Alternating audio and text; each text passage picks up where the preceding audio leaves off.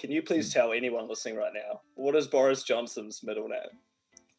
I, I forgot it. What is it? The, The Pfeffel. The Pfeffel. you know what? Yeah, I don't understand. Yeah, I know that he didn't name himself the Pfeffel. Yeah, Surely not. But I don't. Do you know what? It You know- fits with his character so Yeah, much. yeah, like, that's what I was about you to could say. yeah, like if it was a definition, you'd be like, oh, like Boris's hair is the. Then you'd just be like, it makes total sense. It's a bloody mess. but you know, yeah, it's just it's it's insane. Yeah, it's uh, it's not because of the the name in of itself, but it's because it's a perfect characteristic of what Boris is. Yeah. Do you know what? Yeah, I feel like you can use it for anything. It's like, oh, Boris the Pfeffel London, you know, like you can use it anywhere. It's just so universal. Hello, friends, and welcome to another episode of Couple of Lattes with your host, me, Jacques Massey. I'm on a mission to give people wings and roots, and Couple of Lattes is a podcast designed to offer simple solutions to your perceived problems, empowering you to take charge of your life.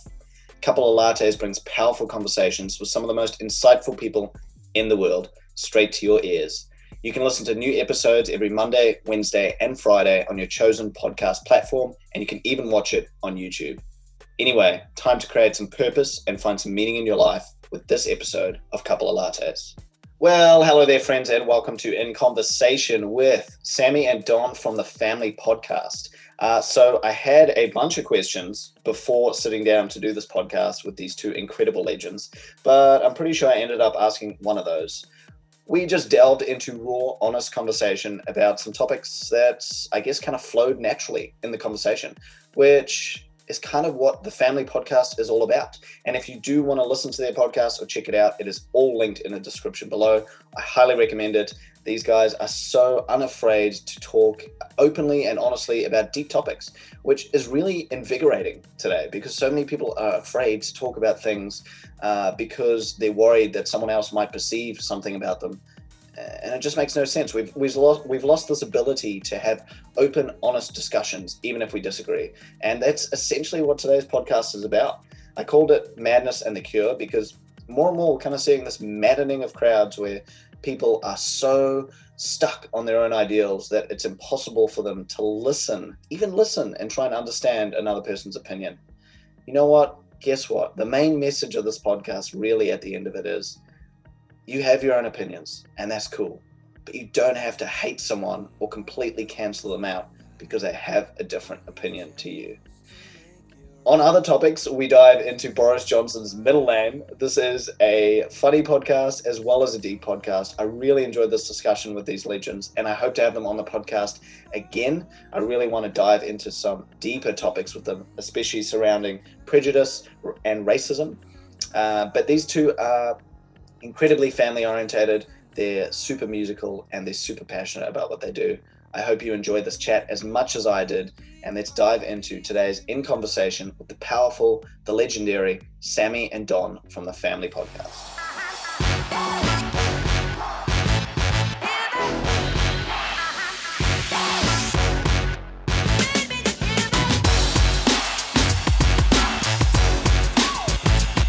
Um, I was just listening to your recent podcast uh, just before this, actually, about about a couple hours ago, and I found myself Oh, cool. laughing like half of it. The way the way the way you guys mix like um, just the humor of general conversation with just really intense topics. It's Mm. it's so good. It's so refreshing. So it wasn't, you know, it's it's not, it's, it wasn't even intended. Um, Yeah. because we never saw our podcast as like a comedy podcast or, or one where we expected a lot of laughs. Mm. but universally it's people say like oh my days you guys make us laugh so much. I'm like You're "Oh." just funny dudes, man. You're just Yeah. funny dudes. I'm glad to hear that man. Yeah, yeah. Yeah. Fuck this is um shit i swore twice. I'm trying not to swear because i swear like all i've already sworn so fuck it. I swear all the fucking time.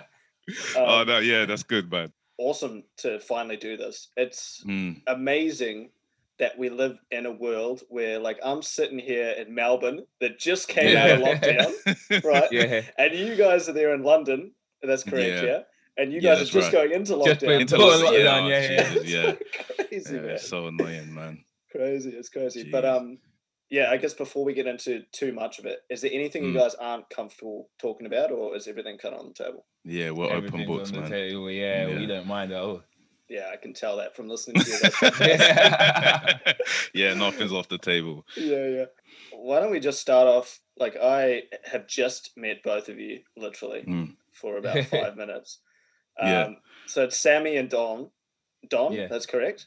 And Yeah, yeah. and you're both brothers. Which one's older? I'm older.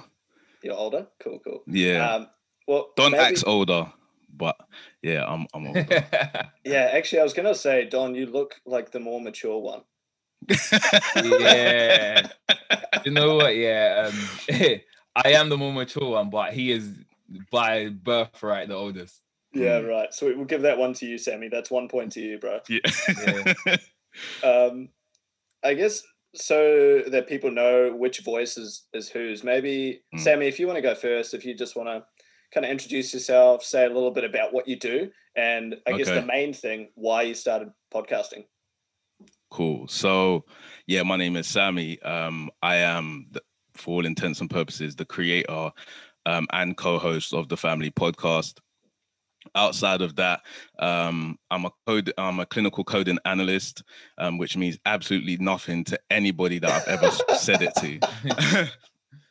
but essentially, what we do is we read um, upon a patient. Whenever patients come to hospital, and the doctor writes all of their notes about what they've had done in terms of diagnosis and operations we take all that information and we convert it into codes so that it's statistically relevant easier for people to to determine uh, what things are on the rise and stuff like that. And also it helps the nhs get paid through something called hrgs so that's basically what i do um, day to day. So you're getting the Um, NHS paid, is what you're doing. of course yeah it's all down to me man. Um so yeah that's that's basically my job but um obviously in the last year or so i've been focusing a lot on the podcast. And the reason the main reason i started to get into podcasting is because i moved out of uh the flat where me and don were sharing. And we, we spent our entire lives together talking. We did a music venture before we jumped into this.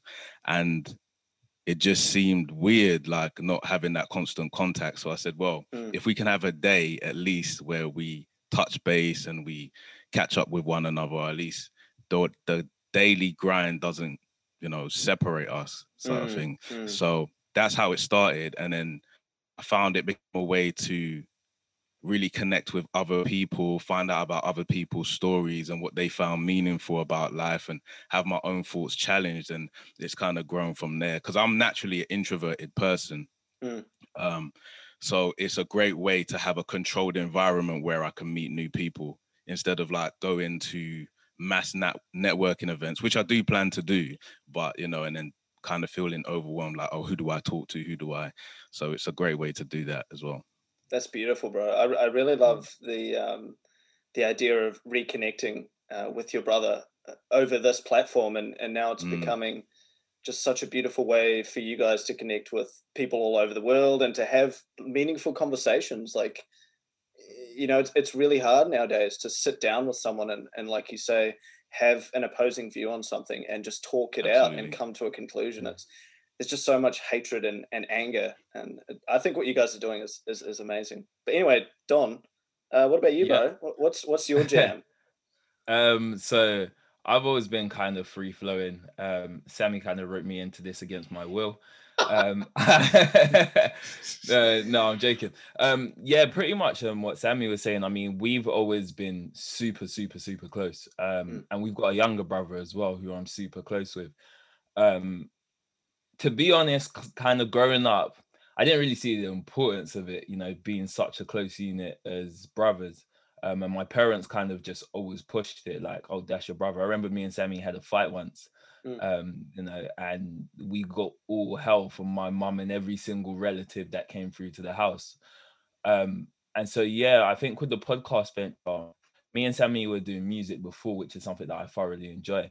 Mm. Um, and it was his fault because music is a bit like a drug, and I never wanted to take it, but I was forced to take it. Then he became sober, and left me as a junkie. so you know, um, it's a bit problematic. But I mean, we we decided that we we never wanted to lose that brotherly contact. And as you can imagine, life gets the better of you. Um, I'm a social worker by you know day to day, and so sometimes I finish quite late. Um, there's not always the chance to catch up if an emergency happens. An emergency happens. I work in adult services mainly, mm. um, and so yeah, I mean, it became something that b- was built into the schedule. And if anybody knows me well as you guys probably know now, I'm pretty much always late. Um, it's something I'm working on. it's going to probably be my New Year's resolution, but um, he didn't mind it as long as I showed up. And it became a thing where I was like, well, if you're gonna make all this time for me, I should probably be invested in it. Mm. Um, and yeah, our, our bond just grew. We got to speak about things that we've always spoken about. Um, we used to have, as Sammy said, very, very long telephone calls, um, three hours, four hour calls where we're just talking about all this stuff. Um, and we never really wanted to lose that, but we also wanted to kind of share it with the world. Mm. I always, I never always had the the feeling it would work. Number one, because I'm extremely arrogant, um, and I was like, Sammy thought of this, so will it actually work? You know, um, and I think that's just me being honest. I think you always, if someone pitches an idea to you, you always have that hesitance of, I'm gonna give up my time for this. Is this gonna work? Mm. But I remember thinking back one day to um, me and Sammy just because we used to do pretty much everything together, and we was traveling on the train and we are just talking and like we were having laughs as we do, and then this lady just turned around and she smiled and she went back into kind of like her silo. And every time we said something, she would turn around. And you could tell she was eager to jump in the conversation, yeah, yeah. but she just never did which is to her own detriment because we're great guys. But um, um, but you know, um, it made me really think about this kind of platform that we have, um, and just two brothers being as honest as possible. And it's kind of helped me. Um, you probably heard me say on the podcast, you know, I used to be growing up, I was a bit of a liar. I never really found my place. I was the gangster, not gangster, half this, half that. Mm. Um, and I think podcasting really focused my mind in terms of saying, okay, well, number one, you don't have to change everything that you are. Um, if you're a half, half, half person, then you're a half, half, half person. That's just what you like to do. You like to do loads of different things, and that's who you are. That's what makes you unique.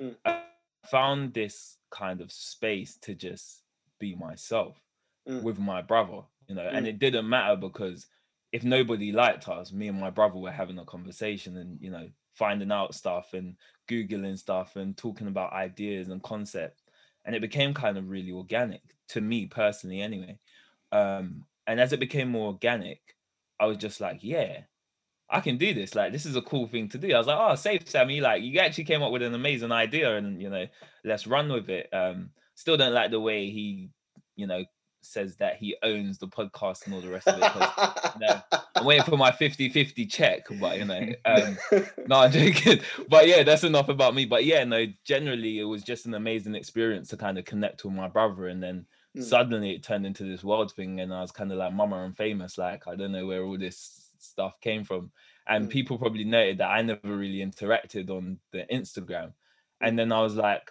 you're doing yourself a disservice. You know, your brother's putting in all this work. You should probably start interacting. And it's been great, like getting to know new people, going on new podcasts, and people giving us the opportunity to speak. So yeah.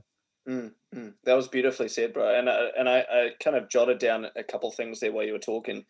Um, before I say that, though, so I've got, I kind of have these notes right at the start of every podcast, and ninety percent of the time I basically ignore all of them because the conversation just evolves. You guys can probably relate, right? And yeah, on, yeah, on the, definitely. On, on, the top of it, because your guys' last podcast, you joked about Boris's middle name, Boris Johnson's oh, middle name. Oh my god! Yeah. and I was pissing myself laughing because at first I was like, "What did what did he even say?" Because I listened to it at two times speed. And so oh. I had to oh. slow it right down. And then I, I, heard it and I was like, I've got to include this in the chit chat. so, so, before before I get to some of the serious notes I took down there, mm. at, at what you said so beautifully there, Don. Can you please mm. tell anyone listening right now what is Boris Johnson's middle name? I, I forgot it. What is it? The, The Pfeffel. The Pfeffel. you know what? Yeah, I don't understand. Yeah, I know that he didn't name himself the Pfeffel. Yeah, the Surely not. But I don't. Do you know what? It You know- fits with his character so Yeah, much. yeah, like, that's what I was about you to could say. yeah, like if it was a definition, you'd be like, oh, like Boris's hair is the Pfeffel. Then you'd just be like, it makes total sense. It's a bloody mess. but you know, yeah, it's just it's it's insane. Yeah, it's uh, it's not because of the the name in of itself, but it's because it's a perfect characteristic of what Boris is. Yeah. do you know what? Yeah, I feel like you can use it for anything. It's like, oh, Boris the Pfeffel London, you know, like it anywhere. It's just so universal. Oh, oh my god. Yeah. I think we should put it into the English dictionary. I'm no joke, man. Like, just means like everything is a mess, in it? Like, you might call me and I'll be like, oh yeah, just woke up feeling the Pfeffel. Then you know exactly what I mean. Look get this picture of Boris looking like an absolute idiot. But yeah, Ooh. well, we gotta we gotta cool down now. I didn't realize Yeah, this would be so much laughter right at the Oh, start. jeez. That's hundred percent true though. Like when you said that, I was like, that is like a description of who he is. And you could Mm. actually use that to describe people just being absolute morons in life. Yeah. oh, it's brilliant. All right, hey, shout out to Boris Johnson though, seriously. um, yeah. So anyway, I guess to get slightly more serious here, like, Yeah. the um, the ones that I that I kind of jotted down when you were talking there, Don. When, when you were talking about how the podcast kind of narrows your thinking, um, I was kind of thinking to myself, yeah, it, it does that for me as well. And then I also linked to I go to this cafe on the corner and I just spark up Yeah. conversations with random people now because Oh, I'm nice. starting to really like crave it, right? Yeah. And, Mm. and I think what you're talking about there, formulating an idea, for me, what it is is it's active thinking, and it's it's it's a way of coming to a conclusion without feeling as though you need to, I guess, pick a side or you need to have a certain idea before you go into a conversation. Mm, It's just simply like I'll ask a question, for example, and then we'll start formulating these ideas as the conversation goes on, and it's mm, how we used to operate. Like I know you guys read a lot of philosophy, and mm. You know, back in the days in, in Greece, you know, these dudes would just sit around for a half a day and just talk the shit and come up Yeah. with ideas. And it's we miss that, I believe. What do you think about that? Yeah, Sammy, you want to go? Oh, me, yeah. go? he's, Um, still, yeah, he's just defaffling around over there. yeah, I do. I do agree. Uh, especially like you say, when you look at some of the sophists, all they did was debate, like what is the nature of a good man, and and things like that. Um, if you do a bad thing to ensure a good thing, is it still a bad thing? And I think we've lost that. One because it's not face to face, and two, I just feel like we're splintered quite a bit. So like we we have these ideas that are polar opposites and now it's not okay to have that viewpoint you have to be you have people attach like a negative uh attribute to it so it's oh you can't so i'll give you a perfect example when the uk was going through the brexit scenario we had two sides and one side was if you voted for brexit you're a moron essentially and that narrative was not just in terms of the people, it was being perpetuated in our government as well. Because what Labour was saying is people didn't realize what they were actually voting for. In essence, calling loads of members of their constituents see stupid. It's like you don't know how to make a decision. So let's redo this whole thing because you're not capable of looking at information and deciphering for yourself. And I think that's been expanded and put out everywhere. So now everything is like, are you this or are you that? Um, when I was growing up, it used to be that politics, they said the same wings, um, different wings of the same bird. So there was quite close parallels between the two. Like Tony Blair's um, Labour Party was closer to the Conservative Party at that time. The ideas were quite similar, but now we've just gone the opposite way, and it's like nobody can have a conversation without insulting one another. Mm. If that makes sense, it's yeah. I don't know. It's it's it's it's very strange. Um, but we do need the conversation, and I do think that's why podcasts are so popular because you get to see somebody work through maybe an idea that is very embryonic and they haven't really got to that stage yet where they know the actual conclusion of it. And sometimes you never do. It takes a lifetime to figure some of these things out. Mm. Mm. But I think the conversation will help us get there, especially conversations where maybe we're not all on the same page, because that's how you're gonna have your ideas challenged and, and see whether they're worth a grain of salt. Mm, mm, yeah, hundred percent. And I guess maybe I'll, I'll, handball this over to you, Don. What do you think? Um, what What do you think some of the reasons are for? I guess that that need to be labeled or categorized and and I've got a few ideas in my own head, which which I'll share afterwards. Yeah. But what do you think some of the main contributing factors are to this to this need to be in a tribe, and anything that's outside of that tribal mindset is wrong, and I need to hate that person, for example. What do you think? Um, I mean, that? I think what contributes to that is just um, human nature. I think we have a predisposition to want to work in groups. We understand that we work better in groups, and we understand that as we formulate a group, there's an understand there's a process that goes on. Um, so I'm not sure whether you've ever, and so this is my social work hat going on. Like, there's a um, man called Tuckman, and okay. Tuckman um, actually um, pioneered the group working theory. And what he basically said is that when a group forms, you have the forming, the norming, the performing, and adjourning stage. I remember um, this. Yeah, yeah, and um, so in terms of that, the the building of the tribe allows you to experiment, and it means that you can step out of that tribe and form another tribe and not necessarily feel so isolated. I think it comes from the need of wanting that physical or you know um, verbal human contact or mm. contact mm. with anything is it's said that most people don't like to be alone um, and i'm sure we've all seen it you know people who can't stay out of relationships because they're just not comfortable in being alone mm. um, and i think in terms of the hate side of two different tribes i think what it is is actually just natural competition um, the humanistic feeling to want to compete with another person. And so as you we kind of grow as people and we grow in our tribes, we actually become more free. Um, we spoke about previously whether males, and I put up a poll on my page to say, you know, should males be protective of their goofy self? And I got back uh loads and loads of different ideologies some people who missed the point completely some people who put forward very good arguments for either side and what that is to do with is we know that well we don't know but from my general experience men tend to show their goofy side as they become more confident if they mm. have it and as they become more comfortable mm. and within being in a, in a tribe we gain that comfort because we've grown with that tribe so at first, you know, most people go into groups and they're not really sure.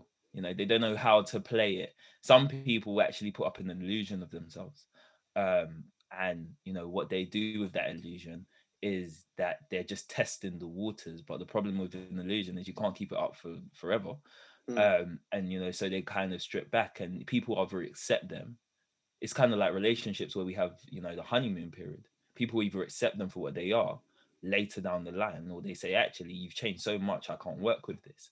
Um and that i believe that's where people try to find their feet in tribes. So once some they've been rejected by one tribe they move over to the other tribe which is why you'll find people's school of thoughts change as they grow older. You know mm. they've been rejected from a number of tribes and they've been trying to find their way and through conversation um you know they found that actually they're not the only one who thinks like this Mm. And so yeah, I mean, I think it's it's a totally natural humanistic thing. It's something that we've been brought up with. It's it's part of our instinct, you know. Um, mm. and it's the understanding that no man is an island. So yeah. Mm. mm. Yeah, I, I agree with a, a lot of what you're saying. I guess maybe maybe one thing I'd add is at the moment it almost feels like someone's taken a, giant canister of gasoline and just Hmm. thrown it on the fire. Mm. Sammy, do you have do you have some thoughts? I, I think I saw you jotting some things down, like I was jotting down furiously. Yeah. Um, so I think it's typical of any grouping to categorize another group with an opposite position as a as a threat. Um, we know that when um, people started to convert to Christianity, like the enemy was like paganism, Mm. if that makes sense. Mm. And I remember I was reading that, like, you know, the idea of like the devil having a pitchfork was kind of a, a bastardization, if you like, of Poseidon's trident, using a previous god and taking an element of what he was and then transforming it into this figurehead of evil. And so people moved away from, you know, gods wielding tridents and pitchforks and all the rest of that stuff that had been common in the in the West for for ages and ages and ages. And so I think it's this thing that people do when they're in groups in order to justify their group. But also there's a very interesting thing that happens to human beings when you're able to get people in a group and you give them a common enemy. At least everybody, it, at least if you don't agree on everything within the group, you agree who the enemy is. And so that helps solidify the group because they always see that other group as something that they'll never join, that they'll never go to, that you know they're united in their kind of hatred. And hatred, as much as we don't want to admit it, is a powerful tool. You know, um, it gets people to act in certain ways. We've seen massive authoritarian governments throughout history say, Mhm. you know, um, this is who to hate, and people have gone on to do unspeakable things because of that hatred of of Mm. of the of the others, that kind of xenophobia. So I think we this is why the conversation is very very important now and the conversations that are being had on podcasts because you can kind of chip away at that narrative that we are extremely different and that people who hold different views are some kind of demons and and Mhm. monsters and people who want to corrupt our way of life. I don't necessarily believe that that's true. I think people live life in certain environments in certain areas and they have to deal with certain things that are a byproduct of life. But some people you know distill it in their hatred of other people and Mm. it's like oh this is the reason why. And i think that's what you're seeing and you're seeing these teams and these groups and these tribes emerge socially online because we're not used to communicating online. It's very weird man.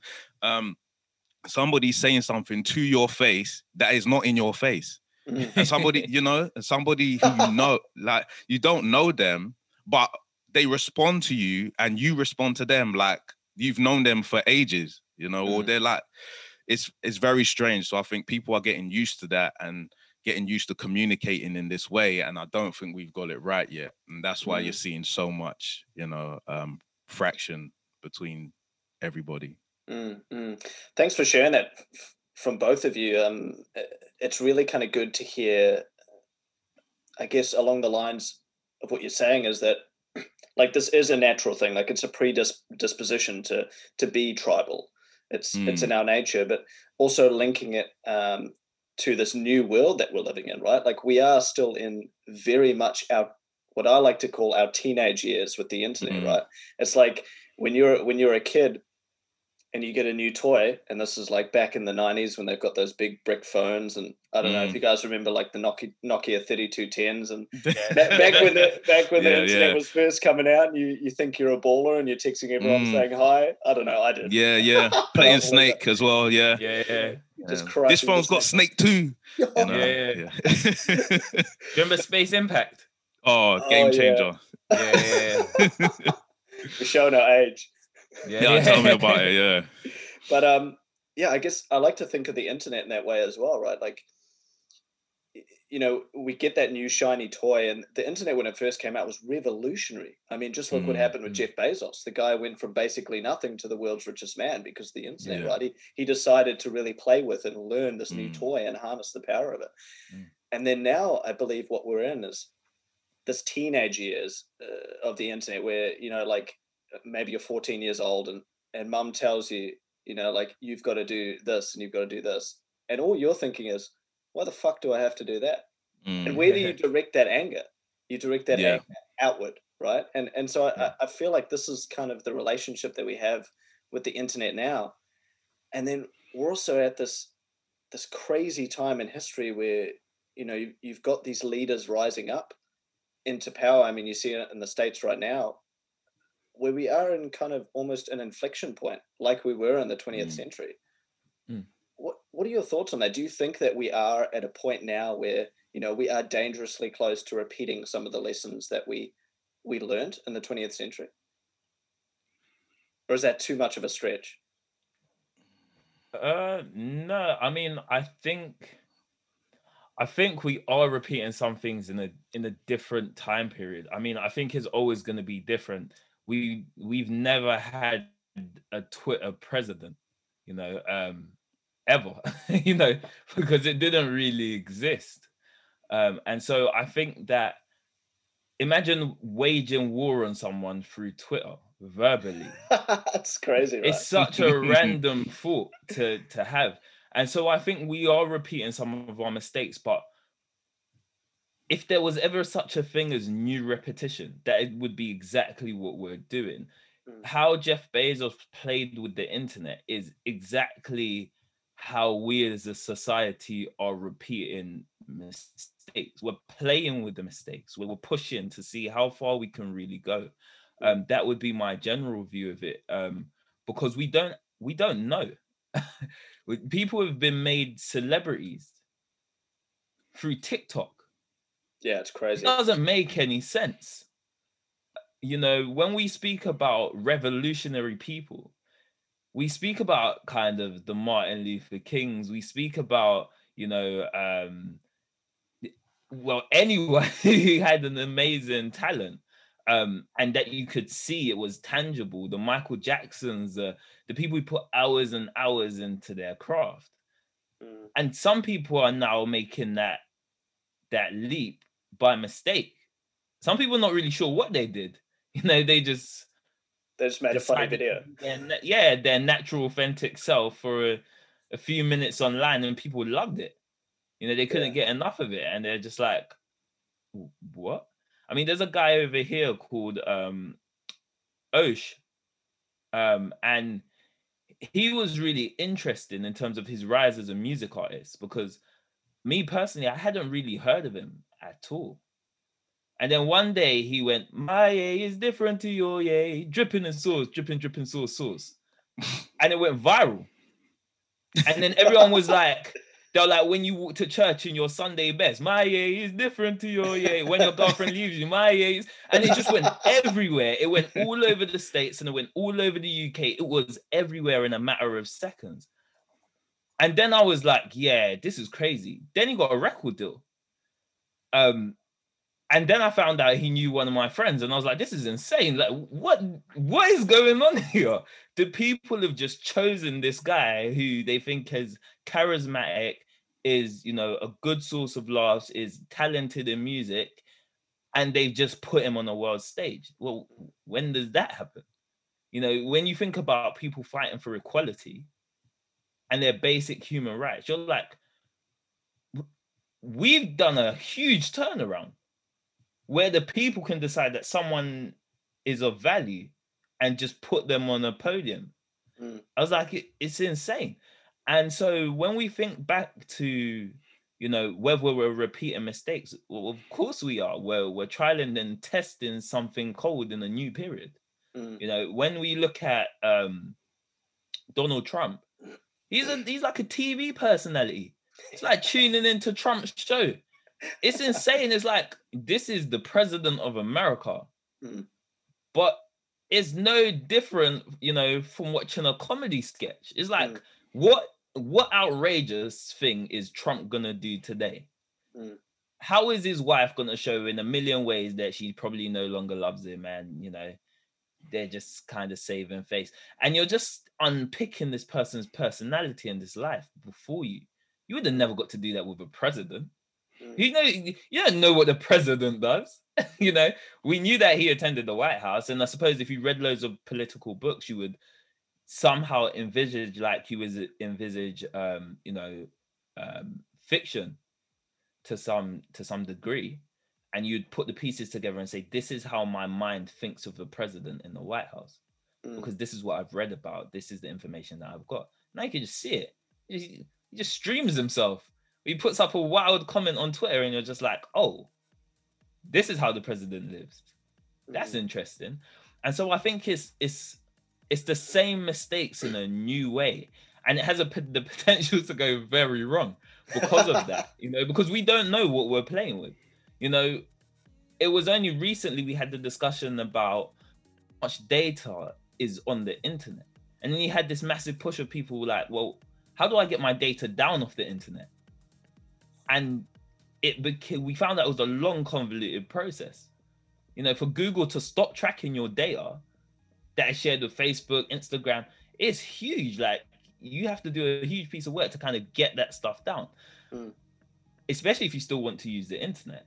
Mm. And we've never had that before. We've never had our mistakes just cascaded across this public forum like this. I mean, you had loads of rappers trying to delete their Twitters, their old Twitters where they said the wildest things and they never knew that it was going to come to light 20 years down the line. Mm. You know, people found out that Justin Bieber said something racist. What? He was probably what, like 12, 13 years old at the time that he said it. Mm. And we're attributing it now to to like 20 years later. We're going, even our legal system's changed. You know, now you can be penalized for old crimes. We never had that before. You had a crime that you committed like 20 years ago, you was scot free. Mm. You know, someone bring it up, you're like, yeah, that was just the good old days. You know, but now it's like, oh, you committed a crime like 20 years ago. Oh, well, you know, let's just have a look into this. Is there new evidence that we could bring up? Can we reopen this case? This is crazy times. People bring up video evidence from like 20 years ago. You indicted yourself on WhatsApp and people are bringing that up. You've got the closure of um, Encro, which is like a was a massive kind of drug network. I mean, how do people find out about this stuff? Mm-hmm. Pablo Escobar had a line running from Colombia all the way to America, and you know, and nobody knew about it, but just because we didn't have the technology. Now you try that, you get stopped in like 10 seconds. it's an insane time we're living in. Yeah. That's that's why they got submarines now, bro. Yeah. Mm. yeah. Mm. I mean, he had a bulletproof mansion. In the time that he in the time that he lived in, he had a bulletproof. Who makes enough money to have a bulletproof mansion? He was he was kind of he's one of those people, right? Where like I'm impressed by him even yeah, after yeah. even after all of like he's obviously done terrible things, but he's yeah, also what he was able to create in mm. terms mm. of just from a business point of view was unbelievable. And you know what? Some of that came from just sheer paranoia. he just didn't want to be arrested. He didn't want to serve time for his crime. So he came up with all these insane ideas.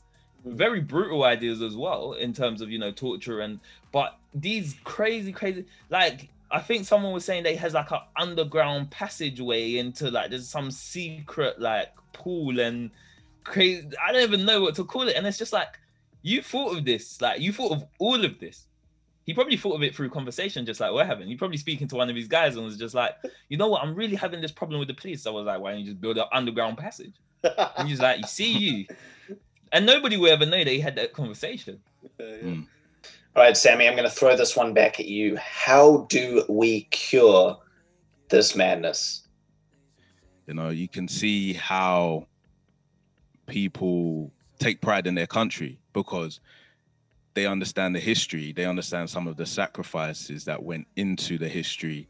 And that's why they honor it and that's why they enjoy being where they're from, if that makes sense. Mm. But if you're always disjointed from the history, you're always going on the here and now. And you have a failure to appreciate what people are trying to protect. And so my thing would be to read history with a with an open mind and see the harsh conditions that people had to go through because that gives you a good framework of what's happening now and why people may be in opposition to you because a lot of it is down to understanding and a lot of it is down to ignorance as well. You know what you don't know will force you to say things that maybe are inconsiderate or you haven't really taken the time to think of your what the other person is going through or feeling and that's not a good thing. Mm. and i also think there's there's like a virality now you know if you say the wrong thing the rate at which that spreads especially on social media is in, incredible. And then that becomes your narrative and it becomes extremely hard to counteract this image that people have of you you know? So if you say something and it comes across extremely anti-feminist some people may take that and run with the ideology that you're a misogynist. Mm. and that's any that's everything that people know about you. I'll give a personal example. I went out and i bought um jordan peterson's book um 12 rules for life an antidote to chaos. And i remember uploading it on instagram Mm. And I got a few messages from people who hadn't even read the book. Like I couldn't, I can't believe that someone like you would buy a book like that and contribute to, you know, effectively somebody who's a neo-Nazi. It's like, but you haven't read the book. You haven't read the book. What you're going on is maybe articles that have been written by people who disagree with Jordan Peterson entirely and have called him names. But you can't come to that conclusion unless you've done the work and you've read the book. And I think he makes some salient points. Do I agree with everything that Jordan Peterson says? Not really. But I do think that there's salient points. And I think everybody has that. You know, I think we need to be more textured in the way that we approach information. Not all of the information is correct. Sometimes we're siding with the information because it we're biased, because we have lived certain lives and it allows us to move in a certain way. So, for example, in our neighborhood, we have a lot of antip- antipathy, I think that's the, the correct word, to the police. Mm. And so when somebody draws in a narrative like the police are abusing their power in this neighborhood, more people are likely to believe that, even if it's untrue. I'm not saying that is un- untrue, but mm-hmm. what I'm saying is if somebody was to provide that narrative, most people would not go and explore it further. Like, why do you think that? Have you got any examples of why they've done that? what makes you think that? Most people be like, yeah, I hate them pigs, you know? And well, that's what we're in now and there's so much information and there's misinformation. Mm. so i think we just need to take everything with a grain of salt um, individually and work on making sure that what you say is honest and you have at least some bits to kind of back up what you're saying. You won't always because you know we have thoughts that are embryonic and they seem to make sense on saying it or on thinking it. Maybe we need to talk to somebody about it to really see whether or not it's a good idea. But you know, human beings do that. We mm. we look at things and be like, oh, I think this, that, and the other. Mm. Um, it's well, fine to have that thought. Yeah. We, but we, we all have like as much as we don't like to like to admit it, we all have prejudices, right? Like we all mm. have bias. Mm. And I don't think I think the people that are the most I guess you could call it altruistic or kind by nature or understanding, aren't the people who don't have prejudice and bias. They just mm. simply understand that it's part of being human is, is having mm. these mm. prejudices mm. and these biases, and they're willing to talk about it with someone who may disagree with them or get an opposing idea, and I guess not lock too much of their identity into their ideas. Mm. Juan from Mere Mortals podcast, because you guys have been on there, he he mm came up with a great one, which is strong opinions loosely held, right? Like, say I believe something, I'm going to believe it strongly. But if mm. I have a conversation with, say, you guys, and you're, you're just like, you know what, what about this? And I think about it and I go, okay, that's right.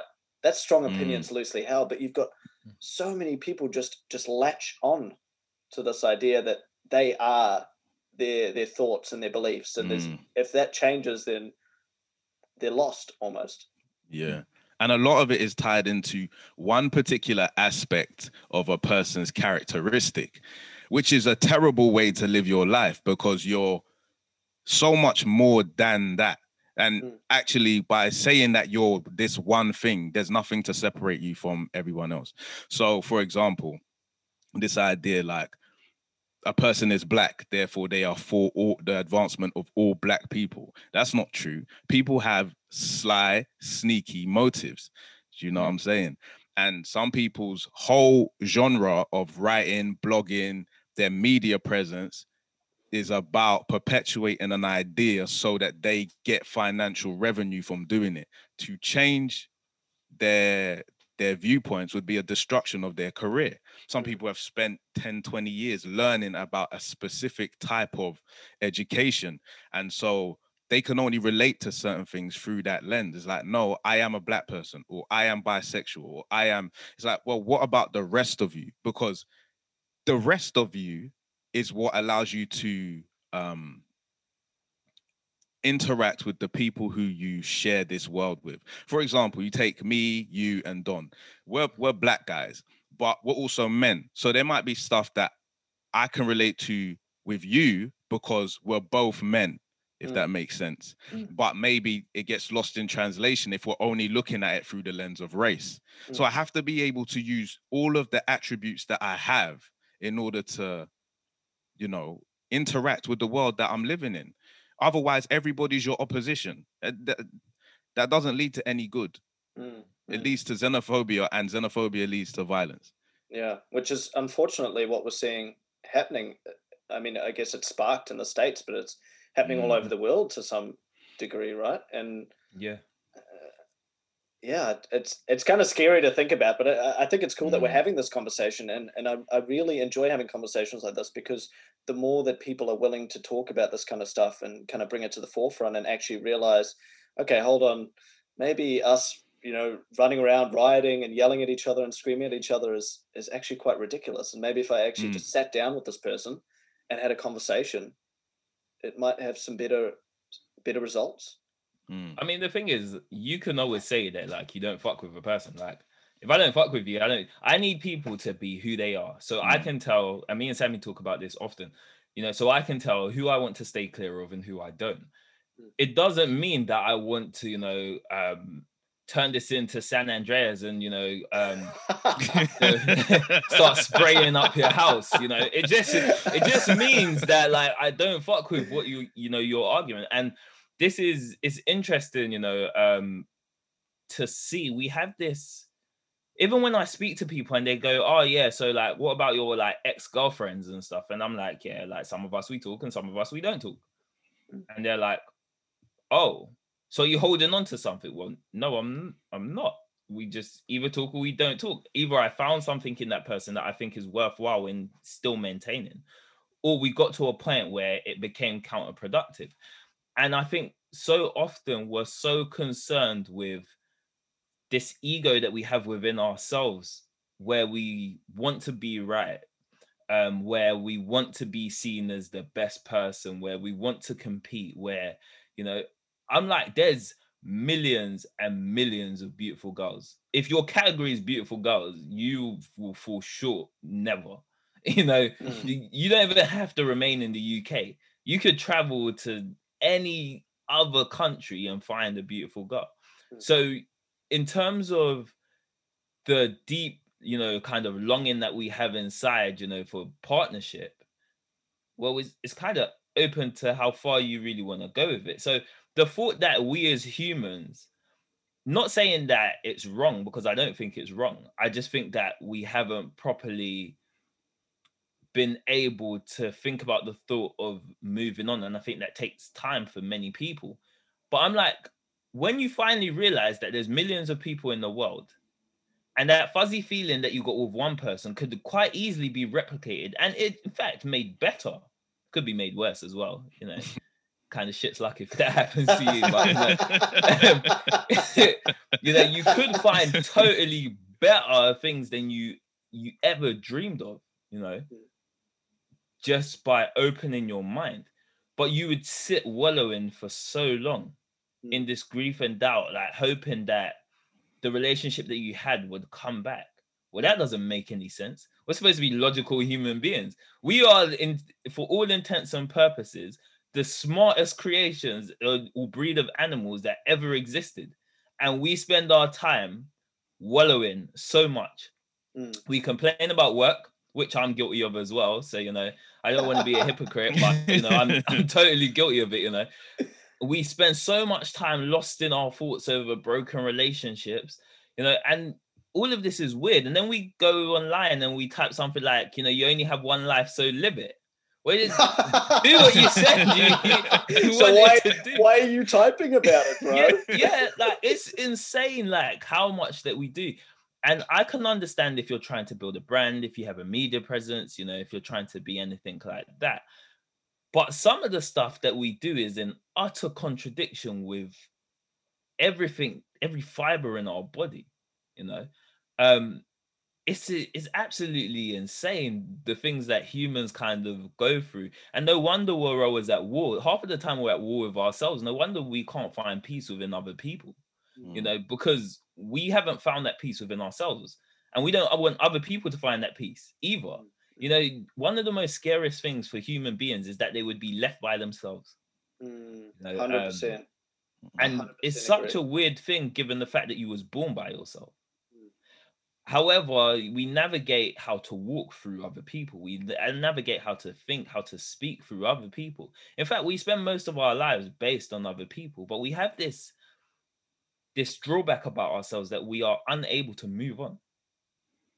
Even understanding that our lives is made better by our interaction with other people. Mm. There's so many people who are so scared to leave the country. And it's like, but there's a whole world out there. And they're like, yeah, I know, that's what scares me. So you would prefer to be in a box? Yes. You're an idiot. I mean, well, it's one I of those. It's, it's, one of those weird, things.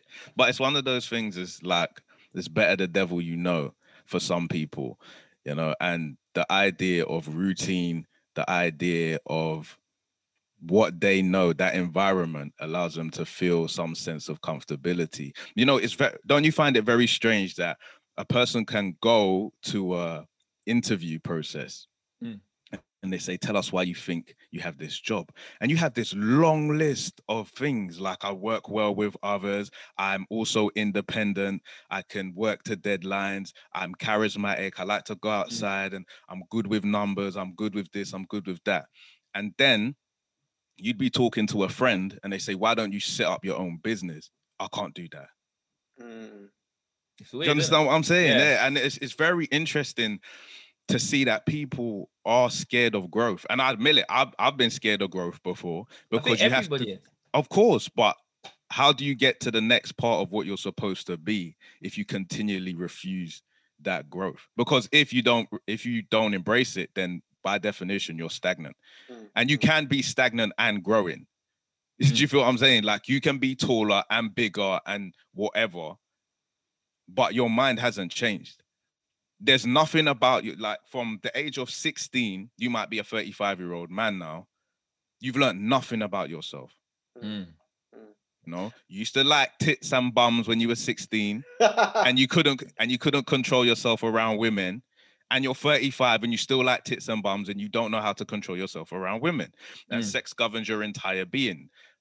You you haven't learned anything. And so I think it's very important that we take stock of you know those type of things mm-hmm. and we we attribute some power to ourselves. So that's what when Definitely. people listen to our podcast, what's very evident is the first part of our creed, which is your life matters. And that's mm-hmm. not a sliding scale thesis, right?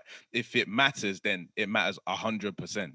Now you have to do something about that because what you if you don't, then somebody somewhere doesn't contribute from what you have to say or what you do and you rob society of what you could give them that's not a mm. good thing mm. so mm. i love that and i'm going to throw this right out to space and go real fucking deep because when, when you say like your life matters i love that and it matters so much more than people can even comprehend because when you really think about it and and you start thinking outside of ourselves, outside of this planet, and you consider how old the universe is, and you consider mm. that every single part of what you and I see is atoms and and matter that is only about 0.1% of what actually exists because 99.9% of us is actually energy which we can't see we can't physically Mm. see Yeah.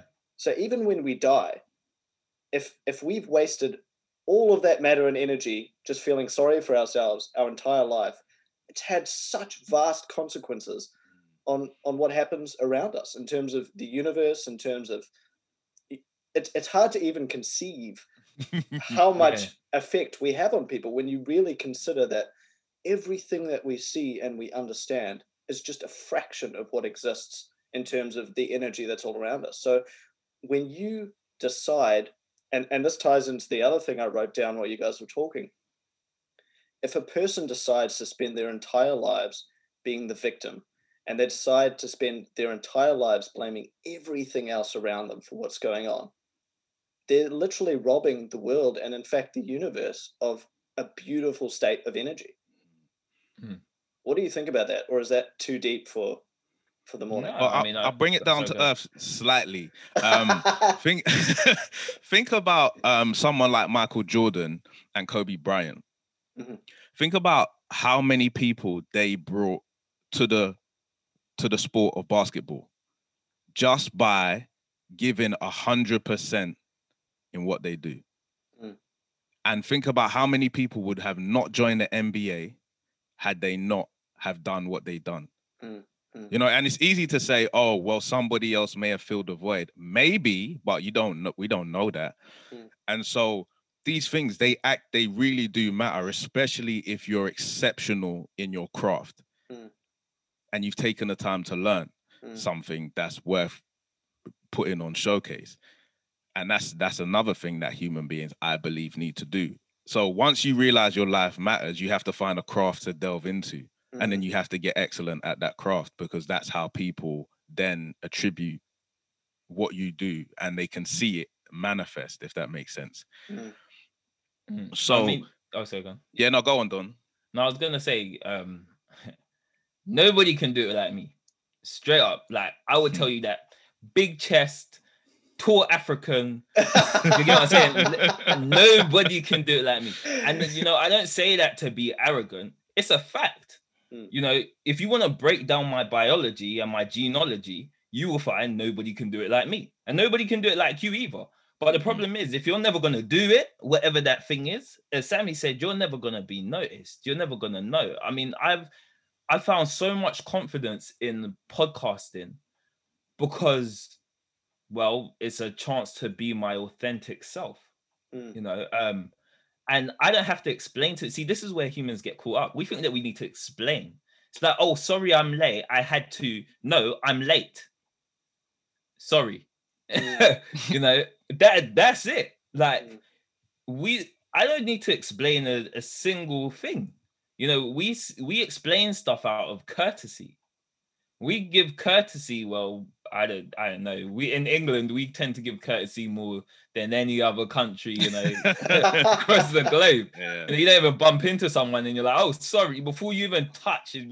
You know, it's interesting. I remember my little brother when he was growing up, you could raise your hand, yeah, and sweep it down. And before it hit his face, he would start crying. Mm. And it's interesting. We're like that as humans. Mm. We don't even know what's gonna happen.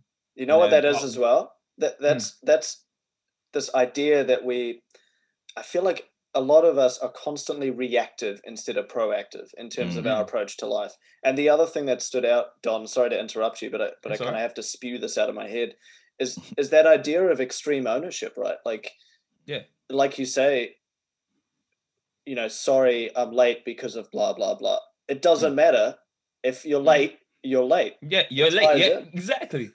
And the thing is, the more you speak about it, the more the person's gonna think that you're bullshitting. you know, oh yeah, I was late because I had to feed my dog, and no, I'm just late. Mm. Next time I'll make a better attempt to be early, or I don't give a fuck because I'm a late person. You know, you wanted this aura and this energy, and I showed up, and boom, look at this place. That fucking shining. You get what I'm saying? Like, you know, nobody and this is what it is for me, you know. There's certain people that you wait to come to the party. Doesn't matter whether they're late. Doesn't matter who they are. It doesn't even matter who they turn up with. You know that whatever this person is gonna bring is gonna be awesome. Like that auntie who you wait, you know, for Christmas. She always brings the best gifts. She never fails. You always open a gift and like, shit, what am I getting today? There's some people who are just like that. And the problem is we waste so much time with, oh, I'm really sorry. And then like you go home and you're like, oh, you know what? I didn't actually fucking feel sorry. Why the hell did I say sorry for the thing that I said sorry for? You know, and you beat yourself up and you go around in circles. You're like, next time, I'm not gonna say sorry for this thing. And you find mm. yourself saying sorry again because you really haven't come to grasp with the fact that you are your 100% unique and authentic self. It mm. doesn't matter what you do, you know. And there's some crazy things that people are doing, like you know, mass murderers. They're known for being mass murderers. We we shouldn't give them this stage. We shouldn't even give them the time of day, but we put them in news articles. We make sure everybody knows that this person is a mass murderer just in case, you know, they end up in your area. And we put them on, you know, this this public stage regardless of whether you like it or not, this person is on a public stage. Everybody knows them. They're known for the totally wrong things, but they're still known. You would never be able to change that. You know, we spoke about Pablo Escobar previously. The world knows Pablo Escobar for the brilliant things that he done and for the completely terrible things that he did. And people, as Sammy was saying earlier, you make up your mind about what parts of him that you like, the ideologies, and the parts that you don't like. This is human nature you know, Jordan Peterson, you know, some people will say, you know, that he is the essence of kind of hegemonic masculinity and it's very oppressive to females, you know, but for some males, he's taught them how to be a male. Mm. He's taught them that, that understanding knowledge is important. You can't just have a gender debate about pay without having context. Mm. You have to understand certain things. And they may be harsh truths, and whether I believe them or not is totally irrelevant but he is Jordan Peterson. You know what you, you're going to get when Jordan Peterson walks in the room. You know, as a feminist, you know maybe that's somewhere that you don't want to be. You know, because you know that Jordan Peterson is going to do what Jordan Peterson does. And he doesn't make any apologies for that. Why should he? You know, you've never been through the life experience of Jordan Peterson. You don't know what it was like to be a two year old Jordan Peterson. And similarly, you know, I don't know what it's like, you know, to be a 10 year old Sammy. I know through the eyes of a Don, what it's like to be a 10 year old Sammy, you mm. know, but I'll never know that. And it's my job, as you were saying, to bring that energy. I bring that energy every time. Why? I'm unapologetic about it because I'm done. If you want to find another Don, you're more than welcome. He just copied my name. Oh, he came before you. He still copied my name. Why? Because the energy that I bring is completely different. And he can't copy that. He can bring you a different type of energy. So this is Don times two squared with different energy. you know, if you bring him into a room with Sammy, just because he's Don, he doesn't emit the same energy that Don one emits with Sammy. Why? Because the energy is different, the coding is different, completely different person. Mm-hmm. And I suppose we have to, I think we have to start owning these things. I think that we're we're so scared of what people think nowadays, you know, and I'm guilty of it as well. You know, when I first started podcasting, I was like, what if I say the wrong thing and my job hear it? I'm like, well, if I say the wrong thing and my job hears it and they can't understand, they've been working with me for the last five years, you know, and they don't understand, then maybe this is not the atmosphere for Don to grow. Mm. We're about to cultivate a new atmosphere mm. where my energy feels protected and safe. Mm. And if they want the productivity that, you know, Don brings, because I believe I bring something to every place that I'm in, they're just going to have to like it or lump it. Mm. Yeah. Yeah. So that's something I really love actually about podcasting. Another thing I really love about hmm. podcasting. Mm. I, I, was actually watching a bit of a news interview with Megyn Kelly. Do you guys know Megyn Kelly? She was ex Fox News. She basically mm. got hmm. kicked off. Um, oh. Can't remember. I've heard her name. Yeah. Yeah. I, I was think, about to say her name rings a bell, but mm. I, I think she had. There was something she'd done that was prejudice. I, am not 100% sure on it. But anyway, right. I was listening to this interview and she's just started a podcast. And she basically said the thing that drew her to podcasting was the fact that she can say what she wants, be who she is unapologetically. Mm. And if people don't want to subscribe to what she says, they can unsubscribe. And that's yeah. the great thing about what we're doing now is is that we can have these conversations. And if if people really aren't prepared and they're not ready to join in on, you know, intense discussions or maybe they don't like what what you're saying or what I'm saying, mm they don't have to subscribe. They can go somewhere Mm. else.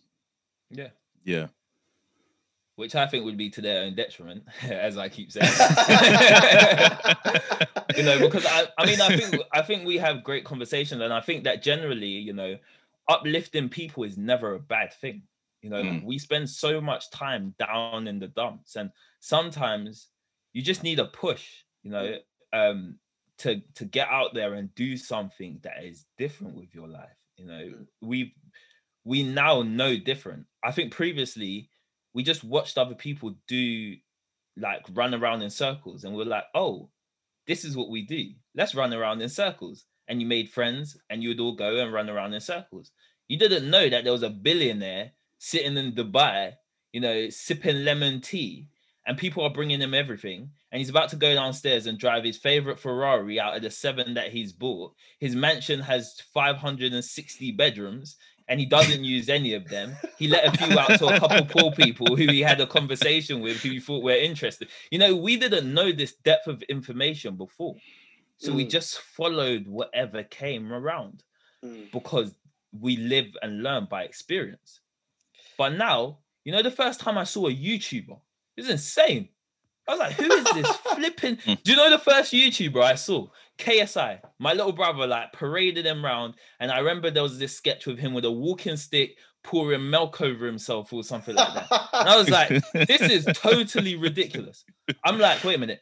You sit here yeah, for hours and hours on ends watching this. Like he used to play FIFA and get so annoyed, throw over chairs. And I'm like, this to me, yeah, seems like a child that we would class with ADHD, Mm. you know. And then it was like KSI, KSI, KSI. And I was like, wait a minute, wait, wait, wait what? And he was everywhere. And I was like, wait a minute, he's a brilliant mind. I'm like, this, there's something going on here. He's unapologetically himself. He does whatever he wants to do. He's found a medium to make money from it, and he's living his best life from it. And I'm like, well, you can't hate on that, Mm. Mister Nine to Five, go to work, and you know, someone your manager says, "Can you do this?" So you go, "Of course I can." You know, and you, you look at the parallels, and you're like, "All right, wait a minute. I'm starting to understand something. I'm starting to see something." There's And- bravery in stepping out and being yourself. Sorry, Sam. And- And also, I think that people who tend to be academically inclined really have a hard time of understanding that sometimes idiocy connects. Um, there's an entertainment value to idiocy, and some people have jumped. Yeah, no, for real. And Yeah. some people have jumped into it wholeheartedly that are smart. Like they've understood that the world needs jesters because sometimes the world can be a very brutal place Mm. and to make people feel like things are superficial and funny and you know just downright stupid takes some of the edge off kevin hart is a prime example kevin hart's not an idiot he's a very very smart man He is And an yet- animal, man. His work. Yeah. yeah. Holy sh! Mm. you know and he's he's built this narrative for himself as the little silly black man but but he's far from it and he's used it to make a complete um business model for himself a life Mm. for his family and he's just being what comes naturally to him he's a goofy person Mm. i have goofy elements to me but for a long time i repressed them because i didn't want people to think i was dumb and take me for an idiot but you have to be you grow and you realize you have to accept Mm. what you are in order to move forward like if you're a lazy person you have to accept first that you're a lazy person to then make steps to be more diligent in your life Mhm. and but it all comes from understanding where and what you are and then building from there so to relate it back to don's point that Mm. ksi thing he figured out very early that there was maybe monetary advancement in being who he was and Mm. being somebody that takes the edge off everyday life because not everyone that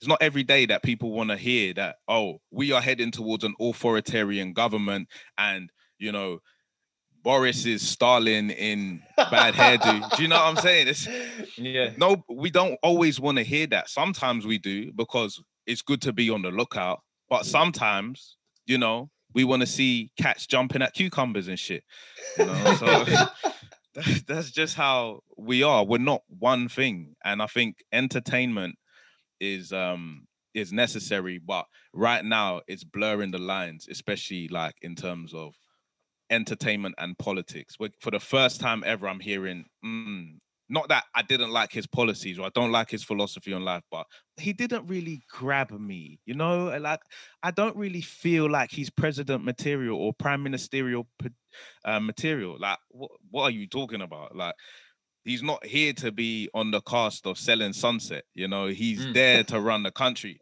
and more likely the person who's dry and boring and has a good attention to detail that's probably the person you want in charge of your country not the yeah. wild man who's grabbing people by the pussy that is such a good point, and uh, I think we know who you're talking about there. If anyone doesn't, then look it up. oh, what, what was Boris Johnson's middle name again? Lefeffel. That that that dude was Lefeffelin in the eighties. He was Lefeffelin. He was Lefeffelin before Boris Johnson even had the middle name Lefeffelin. oh man, for real. But to, to yeah. kind of wrap up some of your points there, guys, and to tie this whole podcast in, because we've gone on mm. some some deep dives all over the place. I'd I'd love mm. to like keep chatting for hours and hours, but maybe we could do another podcast in the future. Yeah, definitely. Of course.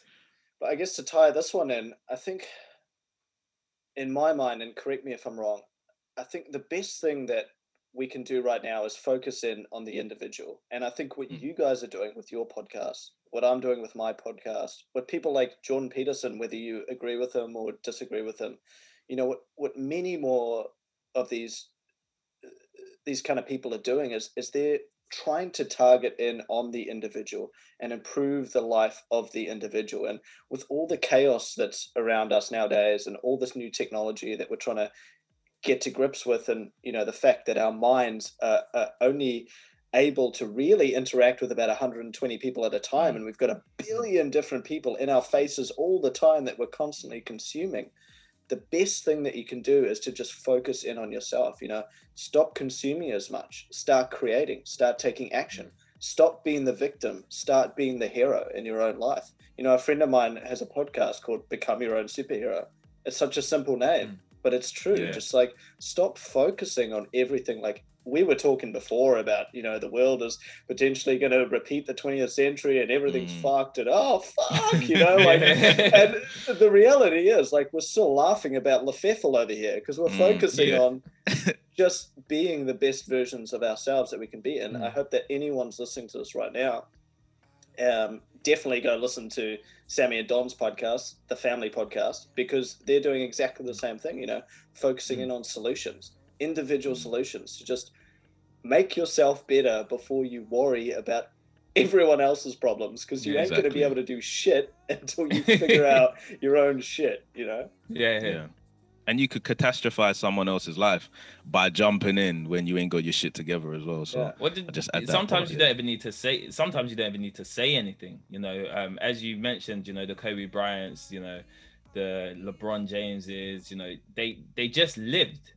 and other people found inspiration in in their living. And i think when you get to that point it's about those people who are gravitating towards you and how much they change and benefit from who you are you know? I think once you have to say it you kind of lose part of the essence. I think you say it for a certain amount of time so people can understand it and get where you're coming from. It's that idea of membership you know whether i want to sign in or whether i want to sign out. But after a while, you know, people do that automatically. I can't believe we've done like an hour and a half already. I had like this list of it's stuff. crazy, man. I knew I'd only get through a couple points though. Like I could. Yeah. Okay. With the way you guys have your conversations as well, like you get really deep into just specific topics.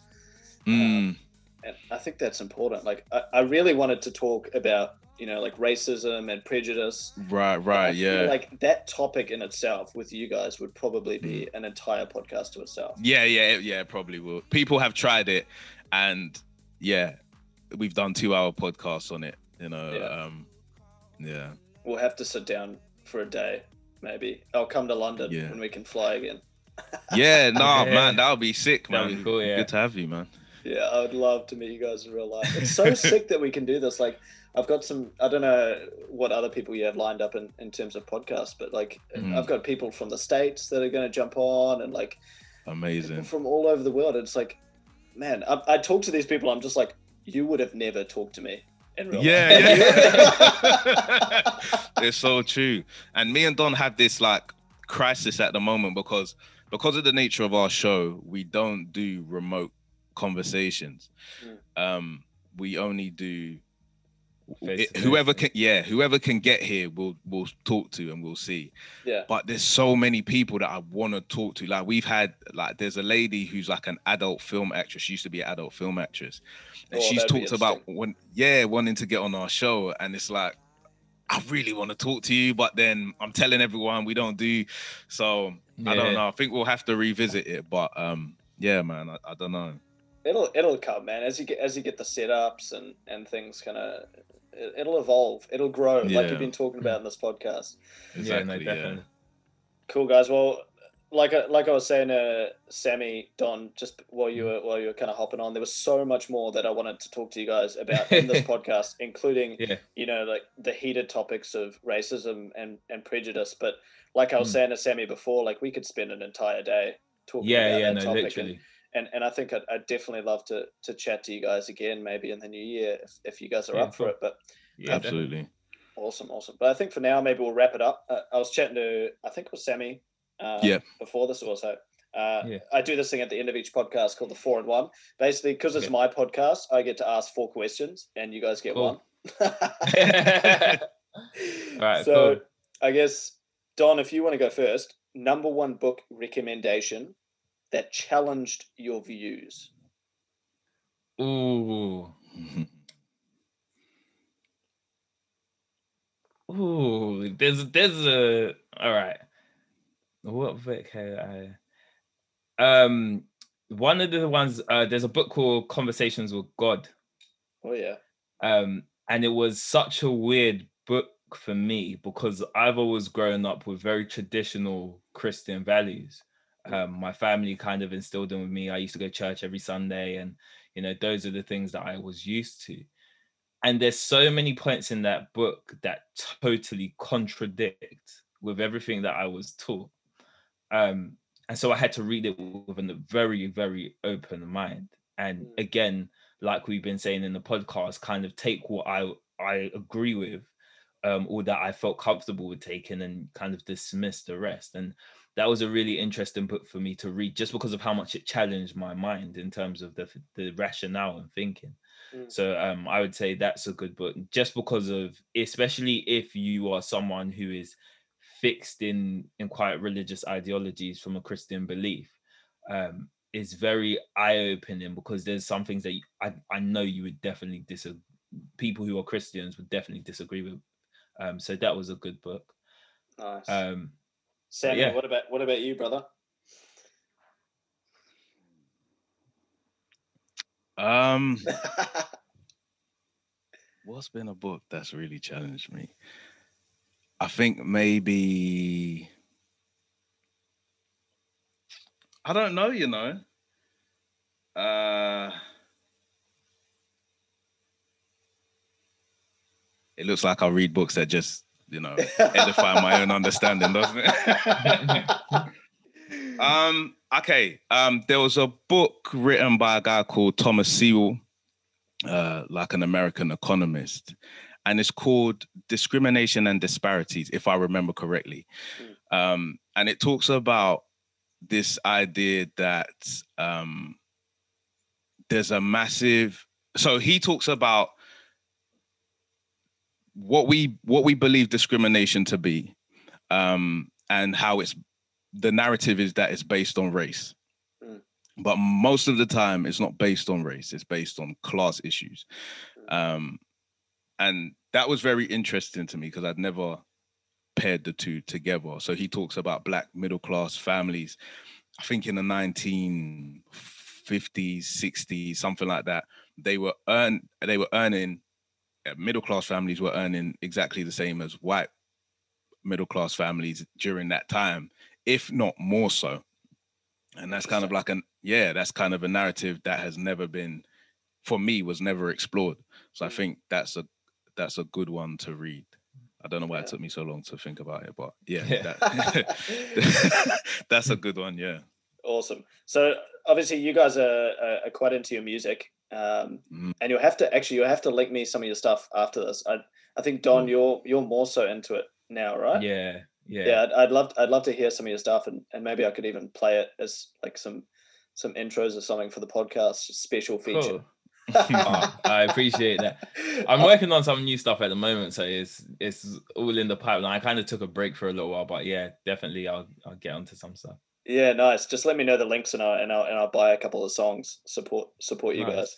But um, two musicians to follow, and obviously because you guys are from London, and the majority of Mm-hmm. my audience is actually uh, Australian or American, actually, which is I Okay, think yeah. Americans love podcasts. So I don't know. Yeah, they do. guys, but I Yeah, it's a massive community. Yeah. Yeah, uh, uh, shout out to all the American uh, American mates out there. Love yous. Well, Ed- educate me as well because I, I feel like that your two suggestions, each of you, will be completely different to what I listen to.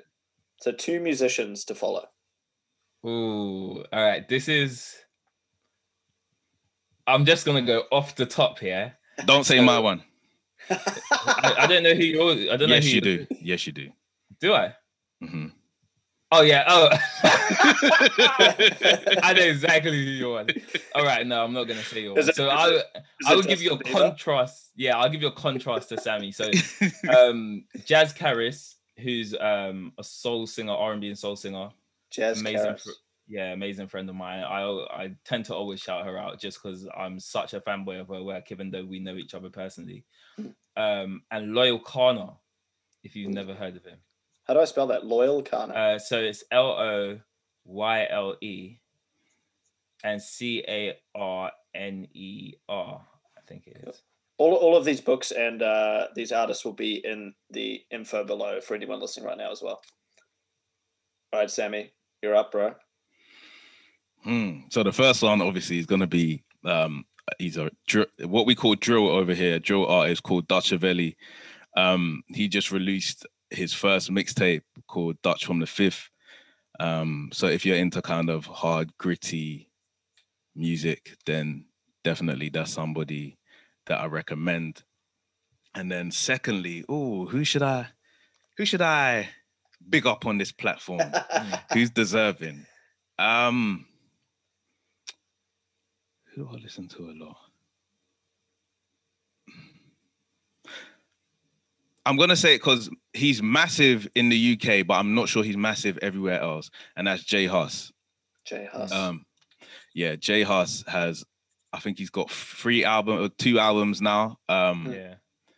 and yeah, he's just a vibe. Um, he's somebody that you can listen to, just chill out. Uh, he's a he's a really good um musician. So yeah, J Hus and Dutchavelli. Awesome. This is amazing because I haven't heard of any of these. Any of these. Okay, Oh, good artists. this stuff. gonna be interesting. Yeah. It's gonna totally blow my mind. Like I, I haven't really listened to drill before either. Like I've heard it. Oh, but- okay. yeah, so it's it's Yeah. gonna be good. Thanks for that. Guy. Yeah, pe- no problem. People kind of have a hard time because it's excessively violent, but I don't. I I like to I, because I was a writer beforehand. I like to see how people put words together, how they tell their narrative Mm. over instrumentation. So Feels good for the gym, man. I listen Yeah. to heavy metal in the gym, and I'm not necessarily a heavy metal kind of person. Mm. Um, but there's, I believe there's different arenas for different uh, music settings, and Yeah, hundred percent agree. yeah. I'll um, I'll have to share these with my brother actually because he's a DJ, so he he Oh, works with a lot of musicians as well. He listens to heaps of different stuff. So he's definitely the musically talented one in the family. I played flute once. I just I'm just like uh, like Ron Burgundy on uh, Anchorman. oh man. Uh, anyway, next question. This one, I, I- I've listened to your podcast, and I think you guys will have different views on this. Travel forever or stay in place forever. You you can only do one of one of each. go on, Sammy. I can see you itching. Look at you. He's no, sweating. because it's a difficult question. It's under pressure. It's a difficult question, and I think that You see this? I remain. I have an cool. inc. I have an incl. I have an inclination to say one thing. right. okay, don't- so I would say look tra- over it. Okay. Just I'll- don't look careful. I would say I would say travel forever because it's one thing to be comfortable and not move from a place, but it's something entirely where you cannot move. Mm. So I'd say travel forever. Interesting. I thought you were going to say stay forever. There you go. I know Yeah, you did. did Yeah, see. Yeah. Fair, fair play, young man. Don, you're going to be travel forever, surely. Yeah, definitely. I'll travel forever. I mean, to be honest, I'm traveled forever so much. Yeah, so yeah, I don't even think Sammy's properly thought it through. But you know, we, we get if we start that one, yeah, it's gonna be a whole podcast because I don't think he's really deep. Like, for example, like his children, like, would you uproot your like child all the time? Like, yeah, it gets it gets yeah, no, innit? it does. Actually, Well, I'm imagine you changing. was- yeah, no, yeah. I'm changing. I'm changing. I'll Yeah, I knew it. Oh, there we go. See how well I Yeah. know. And do you know Yeah, what the thing is? Yeah, because I was like, even if Sammy, because I was thinking to myself, as he said it, I was like, even if Sammy was single, imagine he found the love of his life and then he had to move. He'd be so pissed off. yeah, no, yeah, I'm staying put. Yeah, I'm staying. oh, Good. okay, last one for you guys, and then I guess you guys get one each for me. sure.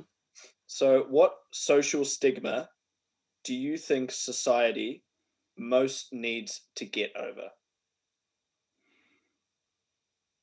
I'll let Sammy answer this because I, I feel like I'm gonna say his one. So Oh, I don't think you are. okay, go ahead. man. Um, there are good people and bad people. Um, people are very, very complicated, and we need to understand that. And we can't use such broad brushes to explain everybody. Now, there are some people who have very, very destructive consequences of being alive. And well we can make the co- conversation that the the totality of their life mm. is ne- negative. But i think if you look to some of the things that they did not their entire life was and so when we paint people good and bad again it leads to that kind of tribalism i'm good i'm virtuous those people who don't agree with me they're bad they're terrible they're evil so this idea of good and bad people i think there are good and bad acts but people we need to be very careful of how we use those those stigmas and those terminologies That's a good one.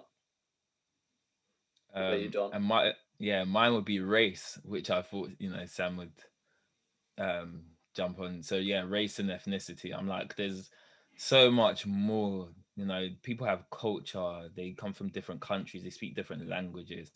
I think to to paint that surface, you know, kind of thing. Well, oh yeah, this person's Bengali. You know, this person doesn't meet with mix with this person. And I'm like, are you guys kidding me? Like, I just think it's so weird that we we still have this debate, and especially acknowledging that you know some uh, mixed ethnicity like people and children like are absolutely stunning, like the way that they and not just physically, you know, sometimes mentally because their understanding of two different cultures is just Mm. beautiful. Like their their ability to empathize with you know for example people from the poorest areas of different countries to the people of you know the richest people is is almost breathtaking um Mm. so yeah i think it's just something that we need to get over oh also someone that i can recommend to you who's not a singer not anything else uh sophia is it so one second i've got to check this out you're recommending someone you don't even know no no I First of all, yeah. First of all, I have you know that I've actually met this person, so it's, it's pretty bad. that's even it? Worse yeah Yeah, yeah. Uh, Sophia, Sophia Thakur is um S O P H I A. T H A K U R, and she's a poet. yeah, Um, right. And she tackles some amazing issues, like the way that she deals with words.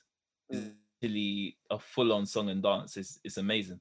So yeah, I would say definitely check her out. Um, because especially even like me speaking about that kind of the race thing, Mm. sometimes the way she talks about things like wearing your own skin or you know being beautifully made and things like that is so ironically it's so poetic. So Mm. um yeah, that's another person I shout out. But yeah, I think race is something we definitely need to go.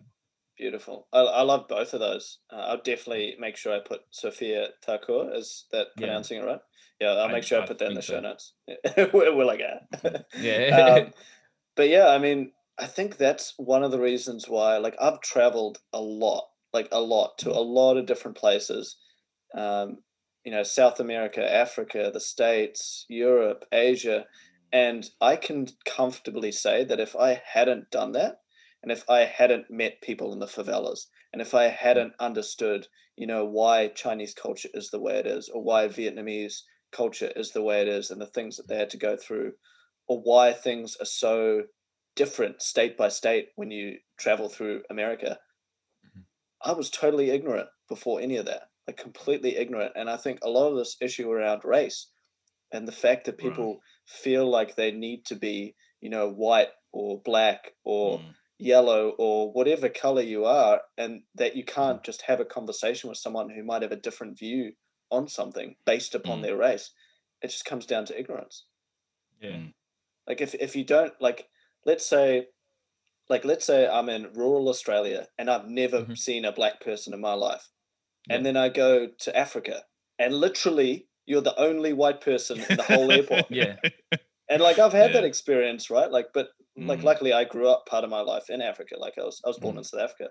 But for some people, it's like, holy crap you mm, know yeah. like they only see this on social media or the or the news or tv and they think they're an expert but until you embed yourself in that culture you have no idea so i would encourage people to get out Definitely. there to like break those those kind of ignorant ideas and and just embrace new cultures because mm-hmm. otherwise you won't learn and you'll just stay ignorant and you'll have the same old issues over and over and over again there's nothing more humbling than not being able to communicate in someone else's language oh, yeah. and having to try and to find uh, the door and the person just looking at you because what door means to you means absolutely nothing to them and then suddenly you realize that you know we're all just trying to navigate through life so when someone mm. comes over to your country and they, you you're not intolerant of them because you remember you as the same person wandering around aimlessly not being able to tell someone that you just wanted your door open mm-hmm. you know mm-hmm. it's it's something definitely that i encourage for people to travel and you know speak to different people that they're not accustomed to speaking to mm, mm. there you go. Sammy you're gonna have to travel over here bro. Yeah i'm i'm i'm trying to travel more man. I'm trying to travel more. So especially with the whole i think the whole lockdown thing really brought it home to me you know. Like i said before it's one thing to make up your mind and say you're not going to travel but to have restrictions um, especially how severe the lockdown here. It was like, yeah, you don't go anywhere. You only go to get your groceries and stuff, and then you come home. You realize like the benefit of society and being able to travel freely. So I I do intend to travel more. Cool, awesome! Yeah. I can't wait to one day host you guys in my in my bedroom studio. Yeah, man. Aye, it'll be sick, man. Yeah, yeah. Um, Wherever it is, wherever it is, it'll be yeah. sick. Now we'll be big then. We'll be big, bigger than Rogan. Yeah, definitely, man. Cool. You guys get a, a, question each for me. So I guess whoever wants to go first. Ooh, ah, I haven't even thought this up properly. All right, uh, do you want me to ask mine then, and yeah, then you can ahead, think about yours? Yeah. Okay, so mine is: what one practice do you think has had a really positive effect on your life? Ooh. It, it can only be one, yeah. Mm. Mm. It's going to have to be meditation. Okay. Yeah, I mean, there's mm. there's a lot of things I've implemented into my life after going through a really dark depression myself, but meditation's definitely been the one that it's first that comes to mind. Just right, the ability to be like completely present. Like I did a week long mm. silent meditation not so long ago, and mm. bro, I straight up had a moment where I felt like I was communicating with a pigeon for an hour. Mad. like it was amazing. That's crazy. Yeah, that's crazy, man. That's but that's good, man. You know, I mm. think there's been a massive disconnect from nature and what nature is. We live in fear of it, and um, to to get back to it is that's amazing, man. Yeah, for sure, for sure. Thank you for sharing. No problem. So, you guys use Australian dollars over there, isn't it? Yeah. No. Yeah. Okay. Cool. So, uh, if you had to give, I should have said something completely whack. Nah, bro, we use LaFeffel dollars. that, yeah, that would have been insane. um, yeah, so um, let's say yeah, five dollars. Yeah, you had to give five dollars. Yeah, to a worthy cause, knowing that one day you would be broke, what would you be happy to give that five dollars to? What cause? Oh God, that's a good question. What the hell kind of question is that? Bah! Energy different, bro. oh, what cause? That's tough. Especially knowing you'll be broke as well. Hmm. Man, honestly, I'd give it to the first person I saw when I walked out the door who was sitting on the street who needed it.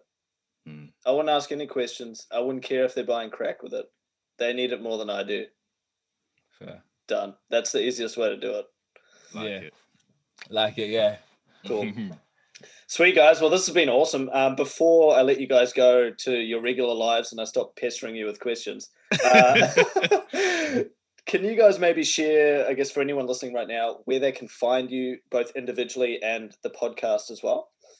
Sure. So we're on Instagram. We're most active on Instagram at the Family Podcast. So we're always happy to have new followers and people who interact with the page.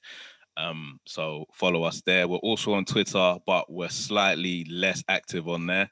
Um, so you can follow us at the Family Pod.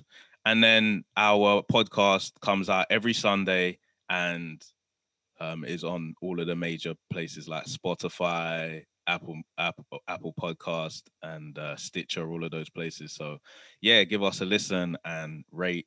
Give us comment if you like it, and get involved in the conversation, man. Yeah, Sounds a bit 100%. modest. We just hit 1K, baby. Let me just tell the people. Yeah, because you know we appreciate everybody's follows. We appreciate the people that are supporting us. But you can also find me on Don Speaks if you want to catch kind of my more musical side or just you know me as a person. I am on Instagram on Don Speaks. Don't really use anything else. I've got a Snapchat that I barely use. There's probably no point in even adding me on that. yeah, so probably just go with the Instagram. Once I start to use utilize my Snapchat, then you know we'll have a market for that. Um, be like Don's OnlyFans. No, I'm joking. no, no, I'm playing. I'm playing. So um, yeah, so yeah, Don speak Don dot speaks on uh, Instagram. Sweet, awesome, and I'll leave all of those links in the description below, including the artists you guys shared and the books you guys shared. Guys, this has been Amazing. fantastic. I, I really can't wait to do another one. Um, Oh yeah, me too. Yeah, I was looking forward to this conversation, and uh, you know the cool thing about podcasts as well is like this is us first meeting, so we only Mm. barely know each other now, and Yeah. every conversation, every conversation we have from here is just going to get deeper and deeper. And Yeah, uh, absolutely. I'm I'm pumped for it. I'm super pumped. me Same. too. Me too. Awesome, guys. All right, thank Uh, you. Cheers. Hello again, friend. Thanks for listening to the entirety of that episode. I truly appreciate you tuning in. Uh, if you haven't already, please subscribe on whatever platform you're using. And if you're using Apple Podcasts, huge favor to ask you can you please leave a five star rating, leave a comment, leave a review, and be sure to share this with anyone in your life that you think it'll impact positively.